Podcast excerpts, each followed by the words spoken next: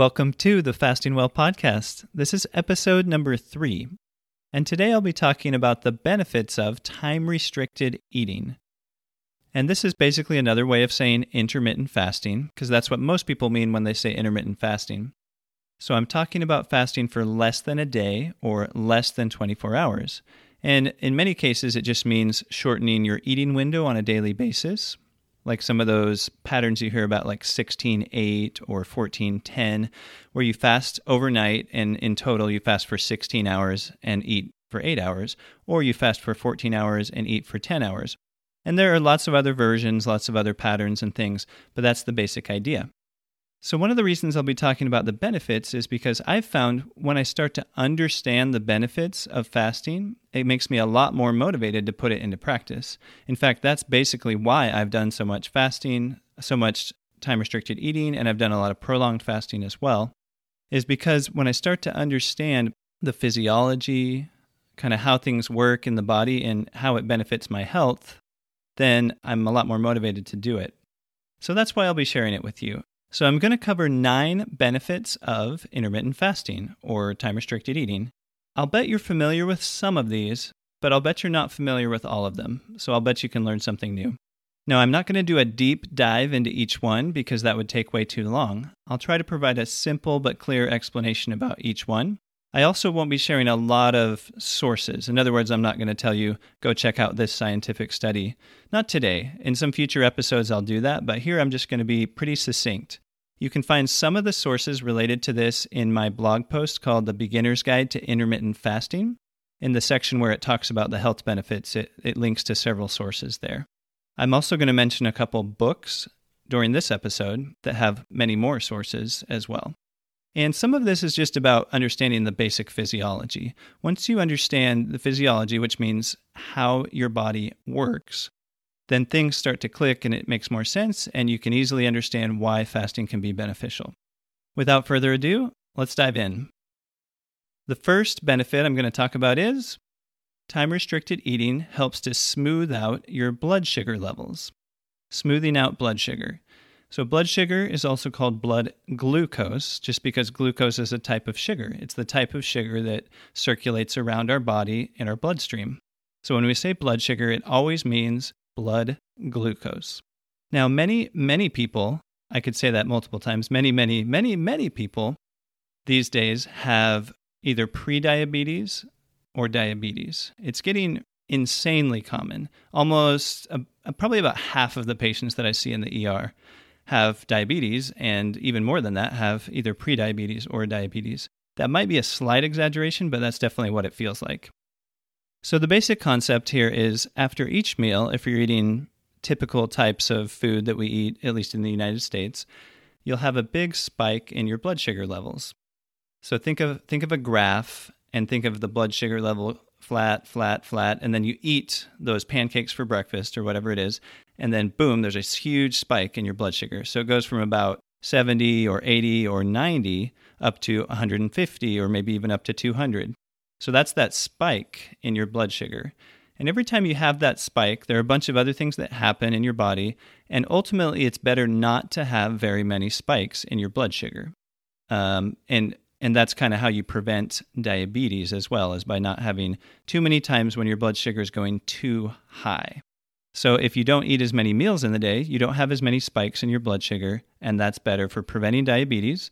And when you prevent diabetes, you prevent many other downstream health problems as well, some of which I'll mention in a moment. So, that's number one. Benefit number two, and this is a big one. When you practice time restricted eating or intermittent fasting, you improve upon your insulin levels and you prevent something called insulin resistance. Now, what the heck is insulin resistance? Well, basically, insulin is a hormone that comes from your pancreas. Your pancreas is this organ that sits right underneath your stomach. Some people compare it to a mango in terms of the size and shape. And after any meal, it does a couple different things. It secretes digestive enzymes that go right into your intestines, but it also pumps out insulin into your bloodstream as needed, based on the amount of sugar that's in your bloodstream.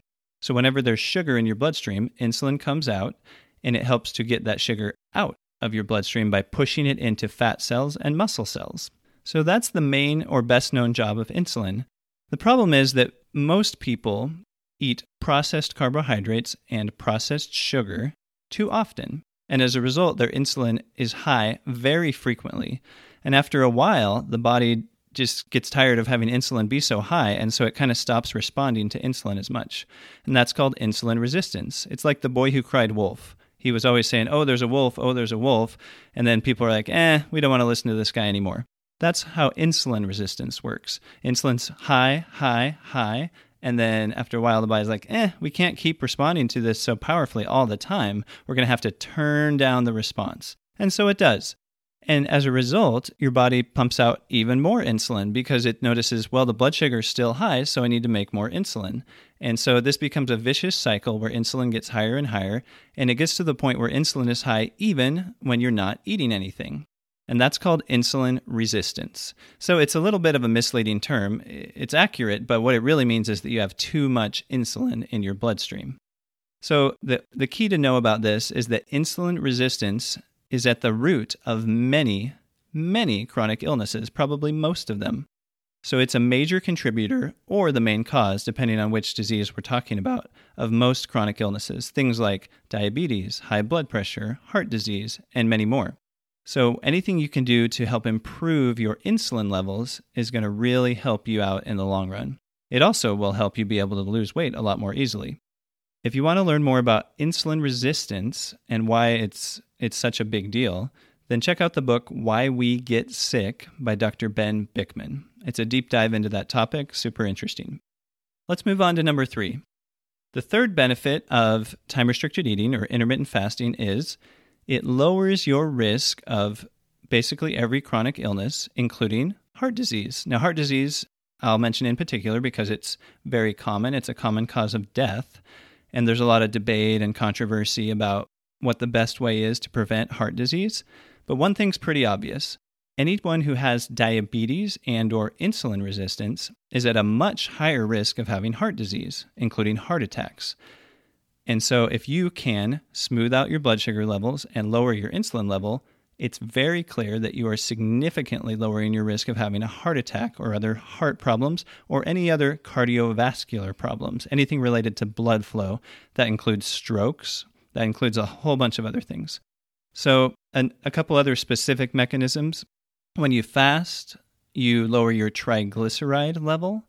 That's one of the things that gets measured on your cholesterol or lipid panel and having high triglycerides is clearly a risk factor for having heart problems. Okay, let's move on to number four. Short term fasting can improve your blood pressure. So, in addition to your blood sugar, it also improves your blood pressure. So, having high blood pressure is a very common problem these days. It almost seems like the majority of patients that I see in the hospital have high blood pressure. And if you read that book I mentioned a few minutes ago called Why We Get Sick, it clearly outlines how having high insulin levels is one of the major causes of high blood pressure. And that's because insulin tells your kidneys to hold on to more salt and more water. So, if your insulin is high, your kidneys get this message hey, we need to keep the salt and the water inside the body. And guess what happens if you have more water and more salt in your bloodstream? There's more pressure because there's more stuff in there. So, that's one of the main underlying causes of high blood pressure. And of course, it's related to diet and lifestyle, the types of things we eat, and how often we eat. It's not the only cause of high blood pressure, of course, but I suspect it's the most common. And so, any type of fasting, including short term fasting, helps to lower your insulin level, which in turn will help improve blood pressure. And blood pressure is another risk factor for having heart disease and strokes and other problems like that. So, if you can lower your blood pressure, or in other words, normalize your blood pressure, you're going to lower your risk of many other health problems down the road. Let's move on to number five. Benefit number five time restricted eating improves your sleep quality. So, this is underappreciated probably because sometimes we don't even we don't even know when our sleep quality is better or worse. It's very subjective and it's kind of hard to measure. But there's some pretty good research that shows that when you stop eating a few hours before bedtime, then you're going to have better quality sleep. So basically, that's another way of saying if you if you do some time restricted eating, you'll have better sleep. So there's a book called The Circadian Code by Sachin Panda. He's a PhD. He's done a lot of research about time restricted eating. And one of the things it explains is that you have two circadian rhythms. So your daily rhythm, the main one is regulated by light and dark. So we all know when we get up in the morning, we see the bright sun, it kind of tells us tells our brain it's daytime and vice versa when it gets dark at night. But there's also a second circadian rhythm regulated by the liver, that organ in your right upper abdomen. The liver is kind of that master regulator of metabolism, right? Well, it also regulates sort of a circadian rhythm related to food intake and digestion. So basically, the liver knows when it's supposed to be nighttime, and it, it figures this out from the times when you normally eat and the times when you normally don't eat. So when at the times when you don't eat, it knows that, hey, we don't need to be doing digestion anymore, so we'll focus our attention on other things instead. But if you're still eating right up until bedtime, then you're going to be digesting for the next four hours or so while you're sleeping. And so that kind of disrupts things. Things get uncoordinated. So your your light dark cycle is not coordinated with your eating and fasting cycle. So basically, if you can have three or four hours before bedtime where you don't eat, you end up with more restful and more regenerative sleep. Benefit number six time restricted eating or intermittent fasting improves brain health. So there are several different ways that fasting improves brain health. I'll mention a couple of them here. So I went to a conference last year and they were talking about pain and addiction and mental health issues. And one of the interesting things I heard there was that people with depression have a lower level of BDNF. BDNF is, uh, I think it stands for brain derived neurotrophic factor. So it comes from the brain and it causes the brain to get stronger, is basically what that means. So when you fast, that increases your BDNF levels, which means it would probably help with depression, but it also helps in general with brain healing and brain regeneration. On a related note, fasting tends to increase ketone levels, and ketones have there's some decent evidence that ketones can help reduce anxiety levels in a lot of people, and also that people with brain injuries or dementia, like Alzheimer's, that their brain functions better when it's running on ketones versus sugar versus glucose. So, those are a few ways that fasting can improve your brain health. Number seven, fasting helps with weight management. I've certainly found this to be the case with myself. My weight has fluctuated over the years, but ever since I started pretty consistently doing time restricted eating, it's a lot easier to avoid gaining weight. To be honest, I eat more junk food than I should. Oftentimes it's when I'm traveling or visiting family or something like that, or around the holidays, of course. So if I didn't do anything to kind of prevent it, I would easily get, gain weight and get fatter around those times. But because it's very natural to me now to do time restricted eating more often than not, then before and after the holidays or before and after visiting family, I'm doing some of that short term intermittent fasting and it's helping to prevent any weight gain. So it helps kind of balance things out, even if you're having some of those feasting times like the holidays. So, I'll talk a lot more about weight management and weight loss, or in other words, fat loss, in the future. But for now, just in general, intermittent fasting helps with weight management. Benefit number eight. So, this one is very counterintuitive. Unless you have experience with it, you probably wouldn't think this is the case.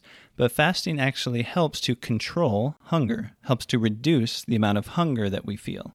So, it seems a little weird because people, one of the big objections people have to trying any sort of fasting is they're like, oh, I'm going to get hangry. You know, I'm going to feel bad. I'm going to, you know, have a crappy mood and all this stuff. And that will be true at first, at the very, very beginning, when you're not used to it. But as time goes on, you kind of retrain your body and your mind. And some of the hormones that affect hunger kind of get retrained as well. So basically, when we eat three meals a day plus snacks, we're kind of like Pavlov's dog. So we're used to eating at certain times, and so we, we get hungry at those times just because we're used to it, because we've trained our body and trained our mind as well. So if you were to start shortening your eating window, at first you would feel a little bit more hunger than you're used to, but as time goes on, it would be less. And the more fasting you do, the less hungry you get. So that's true of doing short term fasting. In other words, if you do it for several days or several weeks, your body gets more used to it and you don't feel as hungry anymore. But that's also true during a prolonged fast. So as you fast for multiple days. So I'll talk more about that in the future. But so one of the hormones that is involved is called ghrelin. Ghrelin is is known as the hunger hormone, and the mnemonic to remember that is that your stomach growls. So ghrelin is high when your stomach growls. But anyway, the more fasting you do, the lower ghrelin gets. That's the basic idea. And by the way, ghrelin is very low when you first wake up in the morning. So your body isn't really meant to be hungry when you first wake up in the morning. But some of us are so used to eating first thing in the morning that now that's just very habitual and we've trained our body and mind to do that. But it, it's relatively easy to kind of retrain yourself not to eat first thing in the morning because it's pretty natural not to eat first thing in the morning. So, in general, fasting helps control hunger. Benefit number nine fasting is convenient. For example, if you skip breakfast in the morning, even if you don't do it every day, if you're just getting used to it and you skip breakfast now and then, then that saves you time, you don't have to worry about it. You don't have to spend the time deciding what to eat or preparing it or cleaning up. So it's a lot more convenient. Similarly, if you were to skip lunch in the middle of the day, and that could be kind of like a miniature fast where you're just having a little bit longer duration between meals, well, that obviously would save you some time. And if you're busy at work, for example, you'd be able to get more done. And if you don't snack after dinner, it also saves you the time of deciding what to eat and picking it out and eat, you know, maybe preparing it, maybe cleaning up, depending on what it is. So fasting can help you be more productive because you're not stopping to prepare a meal or prepare a snack or eat a meal or a snack as often. So you have longer stretches of time where you're not having to worry about those types of things. All right, so those are the nine benefits, nine key benefits of time restricted eating or intermittent fasting. Obviously, that's not all the benefits of fasting. Those are just nine that I thought were worth mentioning, and I'll bring up other ones in future episodes. So, to summarize, here are some of the benefits I mentioned. Time restricted eating helps smooth out your blood glucose or your blood sugar, helps reduce insulin resistance, which lowers your risk of many other chronic illnesses. It reduces your risk of heart disease and other long term medical problems, helps to normalize blood pressure. Time restricted eating improves sleep quality, improves brain health, helps with weight management. Overall, it reduces hunger in the long run, and it's very convenient. So, those weren't really action steps, but in the next episode, I'm going to be explaining some action steps. And what I'm going to be talking about in the next episode is how to get started with intermittent fasting as a total beginner what those very early steps are that would make sense to take. If you're just dipping your toe in the water, you don't really know where to start, or you're kind of intimidated by the whole idea, I'll be explaining exactly what you can do to get started. So, thanks for listening as always. There's one favor I'd like to ask of you. If you're finding any value in this and you want to see more of these episodes come out, then leave me a review on Apple Podcasts or on any platform that you use because reviews not only help me know that people are finding some value in these episodes, they also help more people see this podcast. Because the more reviews there are, the more times that this will be recommended to people in the newsfeed or, or whatever it's called on the podcast platforms. All right, so thanks a lot for listening, and I'll see you in the next episode of the Fasting Well podcast.